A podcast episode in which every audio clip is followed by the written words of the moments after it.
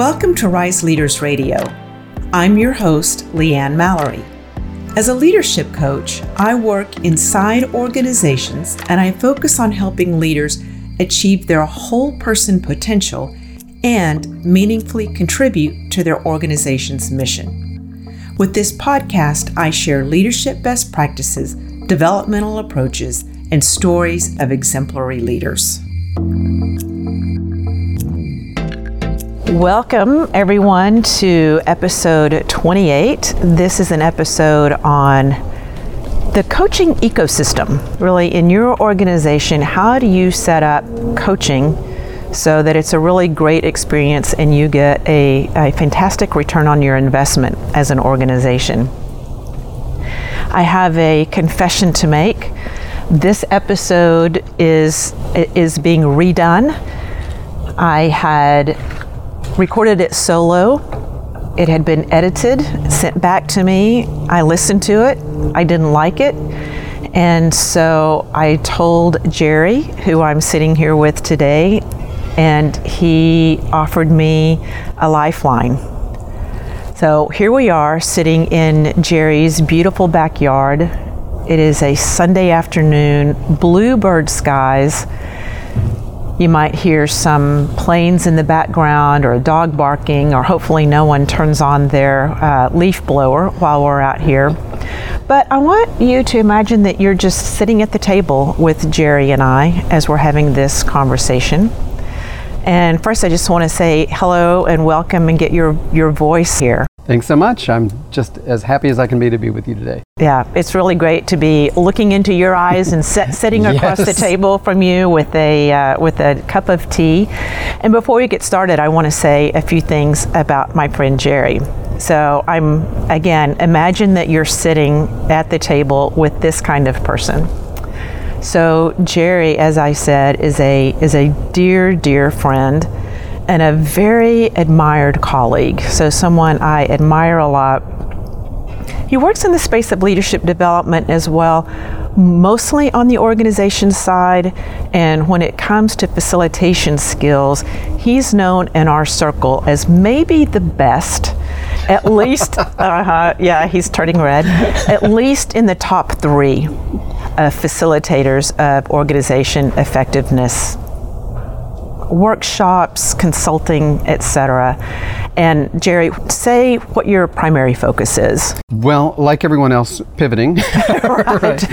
And uh, interestingly, for us, we're making changes, but uh, as a leadership development consultant and facilitator, I'm really primarily right now focusing on helping organizations and leadership teams transition in these turbulent times and adapt to change and all those types of things. So. And I bet you're busy. yes, like sitting in my office staring into Zoom. right, so. right. Again, uh, we are outside. We are socially distanced here, and so it's great to be. Uh, it's great to be in person. And thank you again so much for um, offering your hand. You were, you know, like I said, my phone a friend, and so I I sent Jerry kind of the topic that I wanted to talk about, and he said, "Oh yeah, I'd love to interview you." So I'm I'm just going to like toss it over to you now. yeah, because we are turning the tables on you today, aren't we? yes. What does it feel like to be on the other side of the questions? well, it feels uh, at this point it feels relieving because I have a sense that this is going to be a much better episode because you're interviewing me rather than me just talking into a microphone by myself. And hats yeah. off to all of the people out there who do podcasts and who are just solo. I have not mastered that. So. Well, I'm just excited to have a conversation with you, really, and um, and what a kind introduction you had. And I, am going to return the favor because this is all so true. Um, so you know, while you and I do the same thing around the leadership development facilitation, I don't do coaching. And because of that, I have referred people to you throughout the years. And, uh, and overwhelmingly, I mean, just every single client comes back with saying three things about you. They say, I love Leanne, and they say the um, uh, experience was amazing, and they say it really made a difference. Mm-hmm. And, and so f- those three things really speak to you, the person. They speak to your ability to create a relationship with people, and not just a relationship, but one that generates results in the, the real world. And so I'm really excited to uh, get to pull back the curtain and see what's behind your thinking a little bit on uh, coaching. Yeah, yeah. We're going to be focused today. These ideas have been percolating for a while. There's a whole part of coaching that has to do with the client and the coach and what we do together yeah. and what, what the coach, you know, what we're pulling out of our hat and all of that. And when we're working in organizations, there's a whole other set of of, of, things that need to be in place. I call it an ecosystem yeah. that really supports the success of the client. And that's yeah. really what I what I wanted to, to talk about. And Absolutely. so I didn't want to give up on the episode because I didn't like the way it turned out. But uh, yeah, so I think that's important. Well, and I think what it, to me, you as the coach, uh, and the integrity that you bring to the process is to say these are the standards and these are the criteria that we need to have in place. Mm-hmm. And if we have anything less than that, we're going to generate results that aren't what you're looking for. And, and there are a lot of people who will say yes to anything. Right. And so what I hear you really getting into is uh, the, the criteria and the standards by which you want to engage with your clients. Yeah, and I'm becoming more and more willing to say no when those things aren't there because I think that um, it ends up being not a good use of the organization's resources, both. Yeah their financial resources and their energetic, their time. You yeah. know, it, it, and it becomes very frustrating for people. And so I've I've actually started declining when these things aren't there. Yeah, that's great. Yeah. I, I think about the evolution of coaching in the last 20 years or so, and what, what's your take on, you know, the, through the lens of this ecosystem idea versus where things were earlier in the, the world of coaching? Well, I think, uh, first of all, you know, every coach is very different. I work better in a more structured environment, so I do bring that in. Uh, but if I back up a little bit and even say that, you know, when I first started this, um, you know, 20 or so years ago, that coaching was seen as a, a, a mixed bag.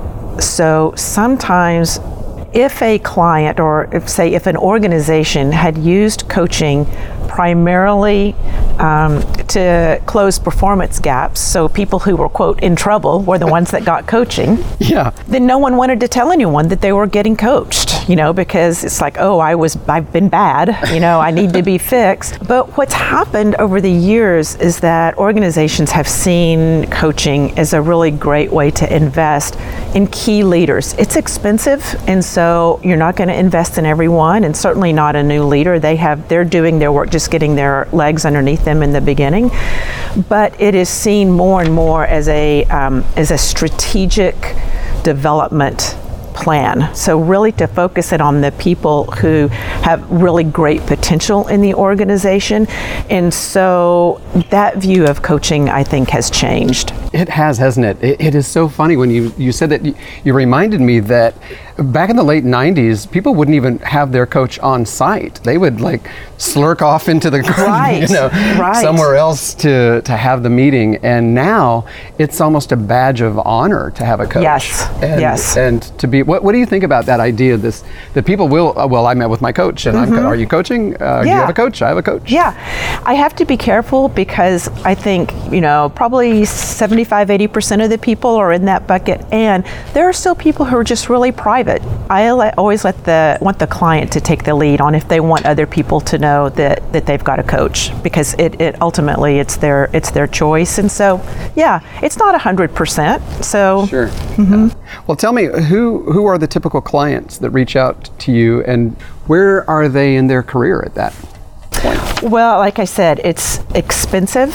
and you know both from a time and a financial standpoint. And so it's usually people at least you know midpoint in their career.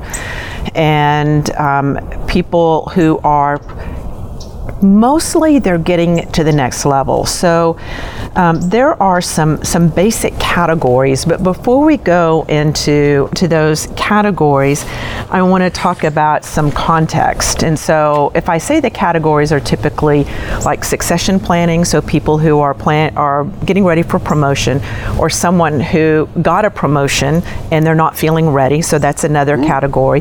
Sometimes just high achieving leaders will ask for coaching and then that last one is still the case where sometimes there are performance gaps. So those are the big categories.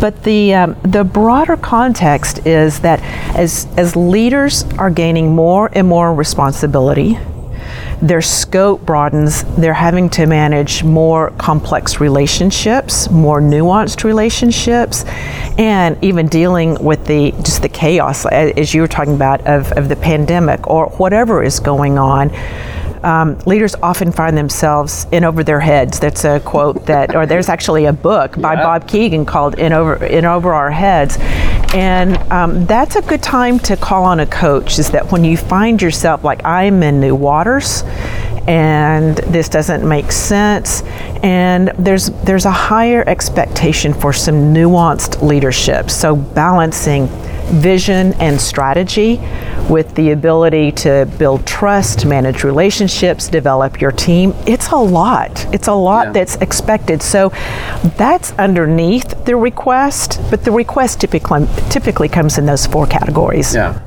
I'd like to talk a little bit more about, um, you know, succession planning or planning for a promotion a lot of times people know like six to 18 months out. What I find, those are a lot of times people that are, are going to step into the C suite or the CEO role. So that's typically something that people know um, six to 18 months out that that's going to happen. And they work with their leader to, to, to identify what skill sets they're going to need to make that transition. So that's the succession planning piece. Like people know they're about to take on these responsibilities and they want to get themselves prepared.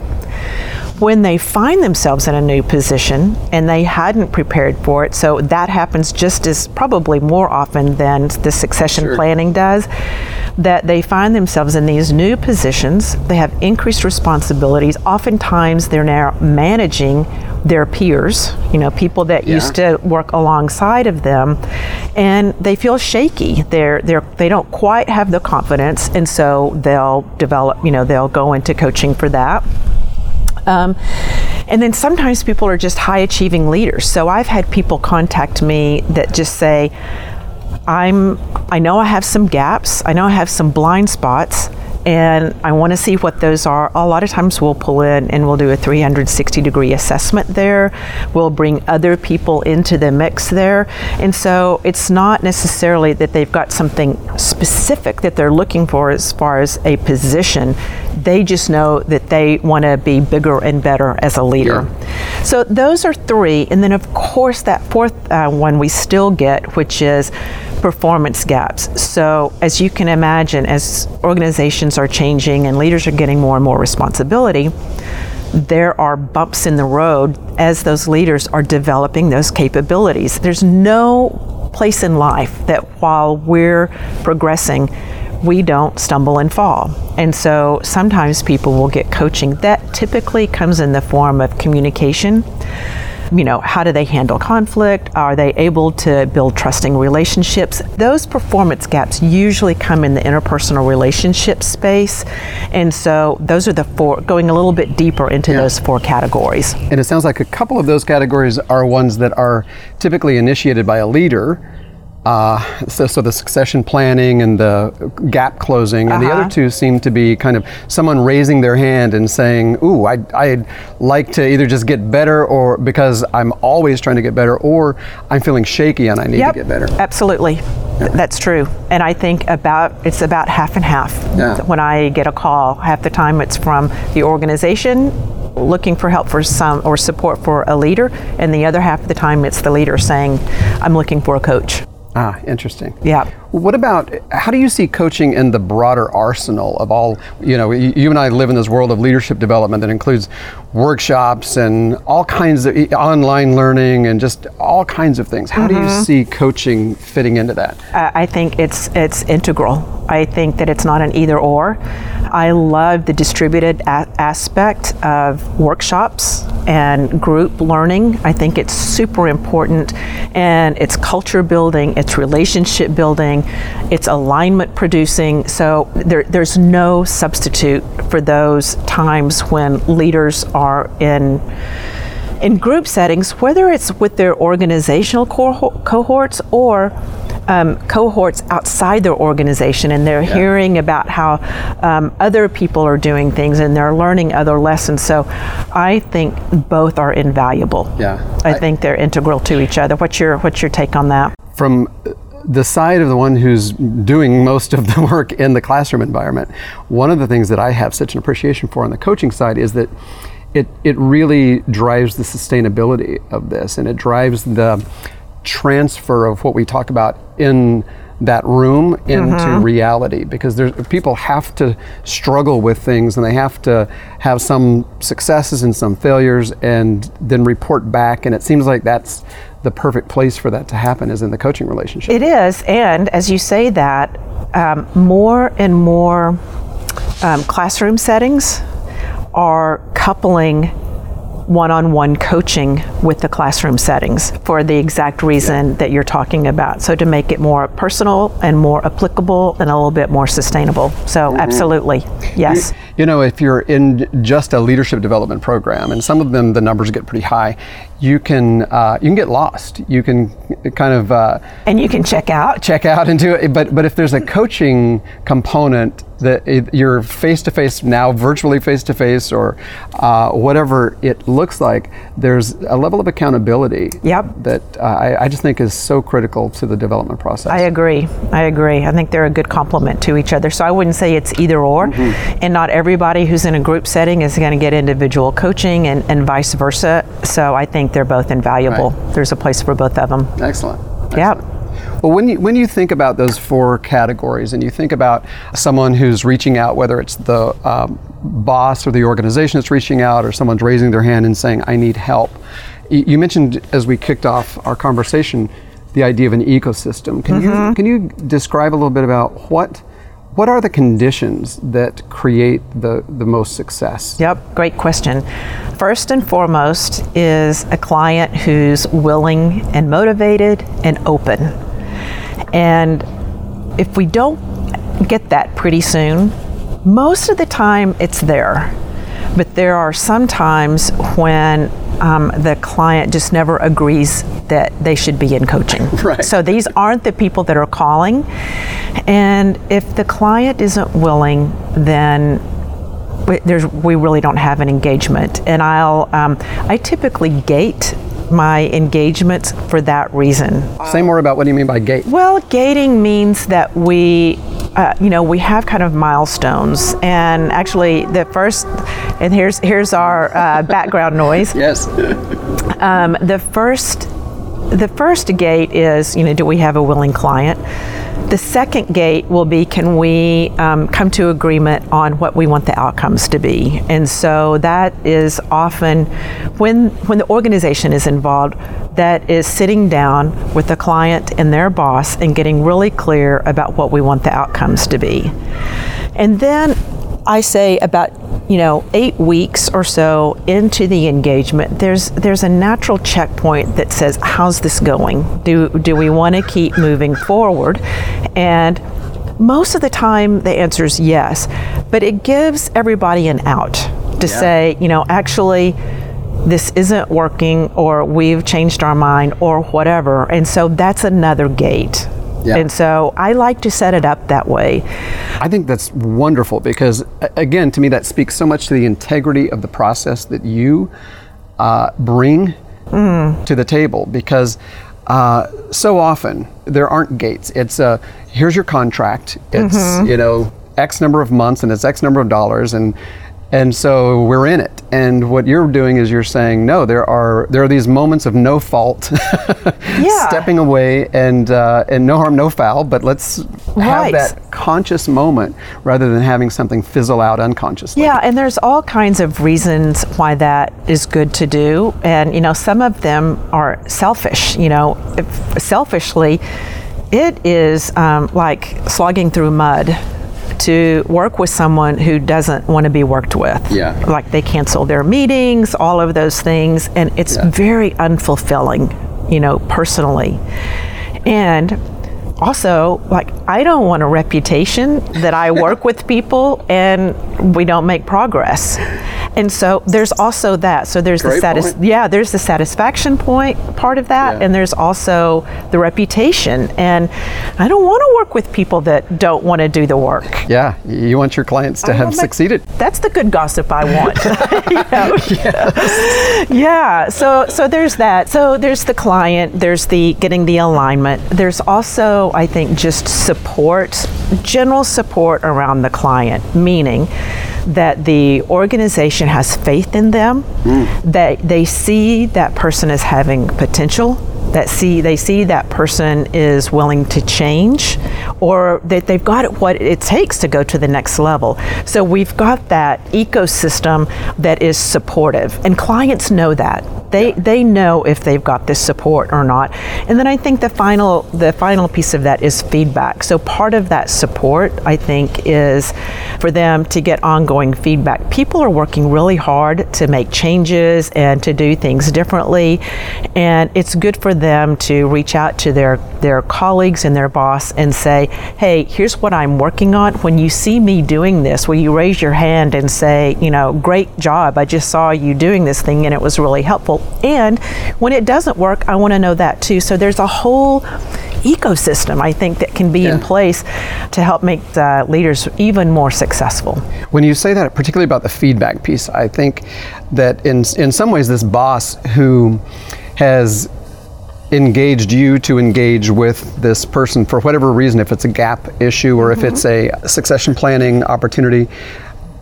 It seems to me that the reality is their job is about to get a lot more intense because of what you just said. Yes. This this feedback. Can you just talk a little bit more about that? Yes, because, um, and this actually kind of goes into when things don't work. So we can just kind of start pivoting into that as Oh, sure. well. Yeah, yeah. So one of the derailers of coaching is that people aren't getting that feedback.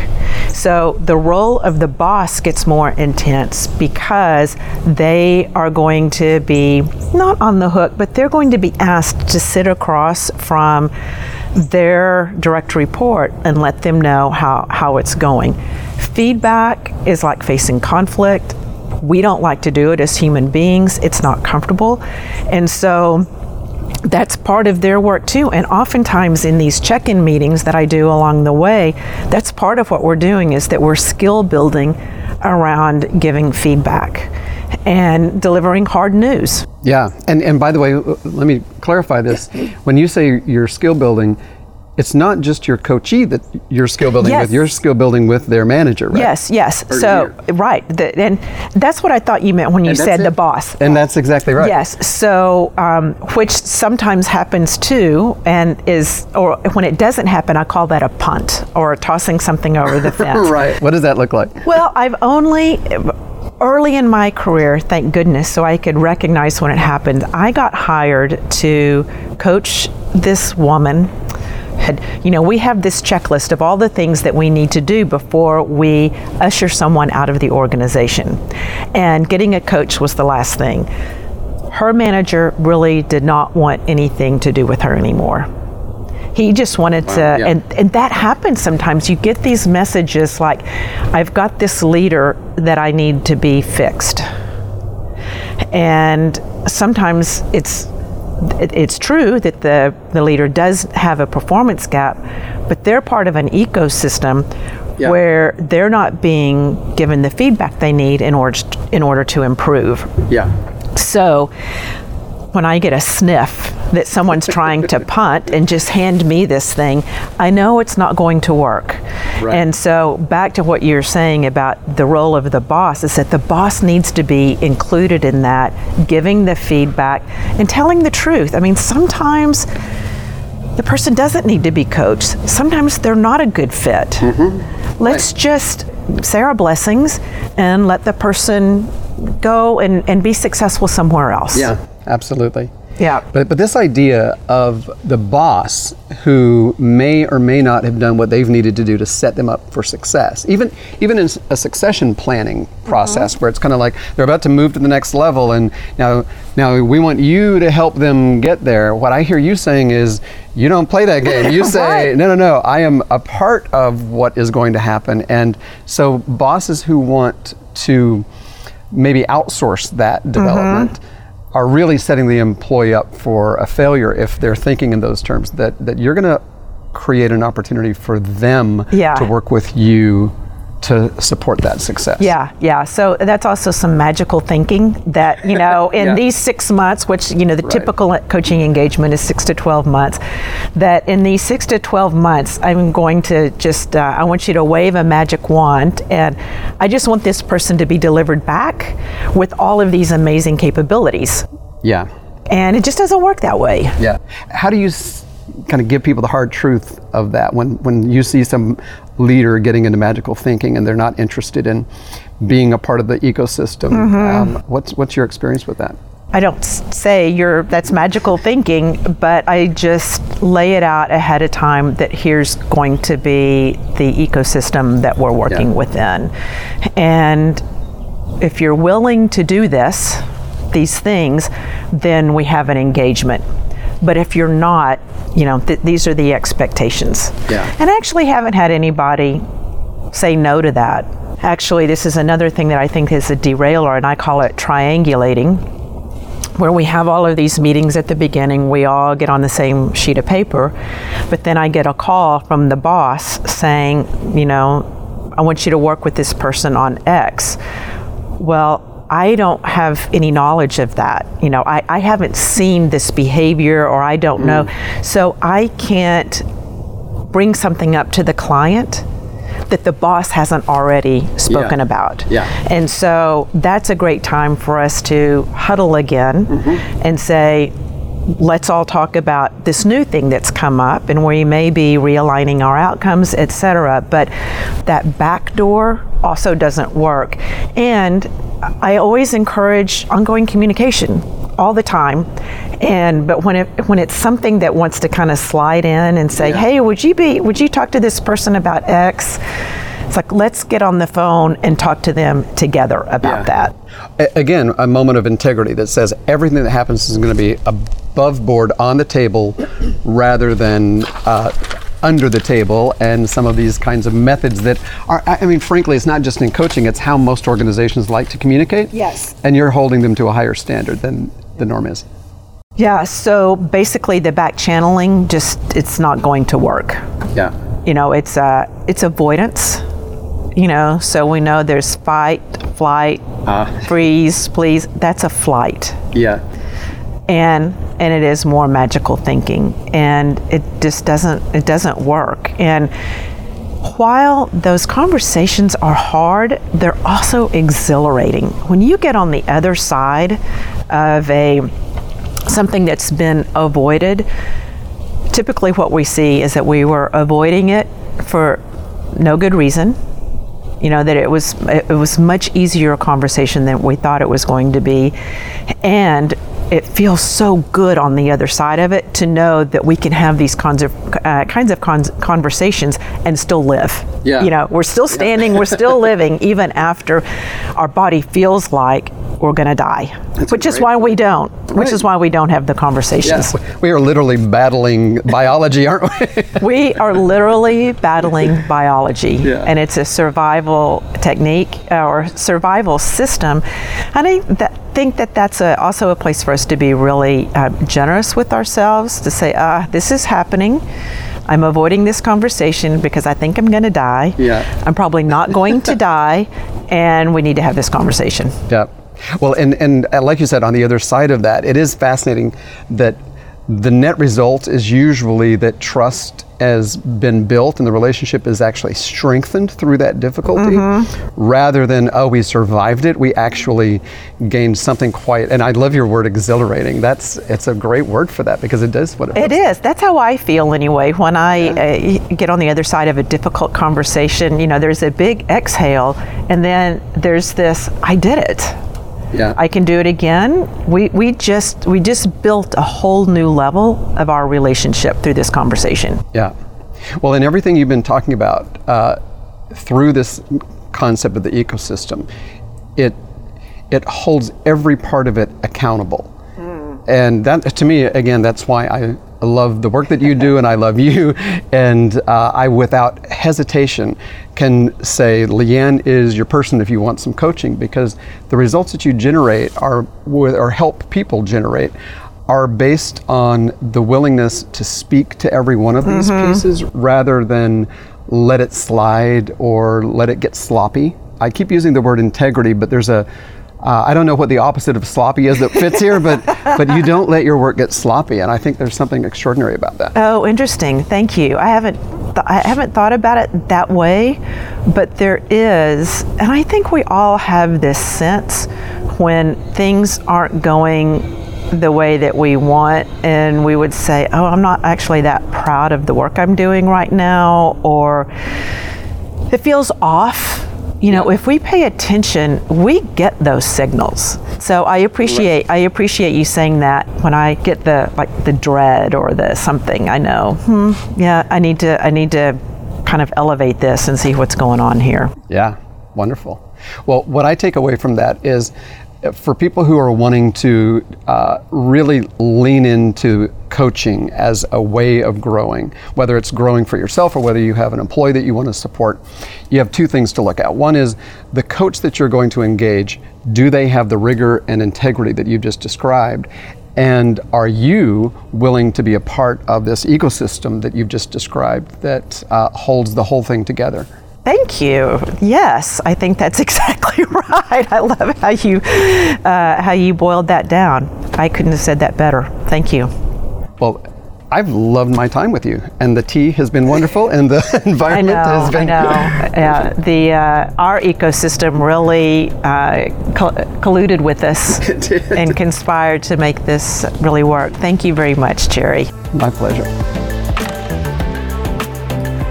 If you like what you heard today, subscribe to Rise Leaders Radio on your preferred podcast platform. Your ratings, reviews, and shares are also really appreciated. You can also visit rise-leaders.com for all the resources we talked about today and to work with me if you're committed to making your unique and positive impact. Thank you for listening and remember, elevate your part of the world.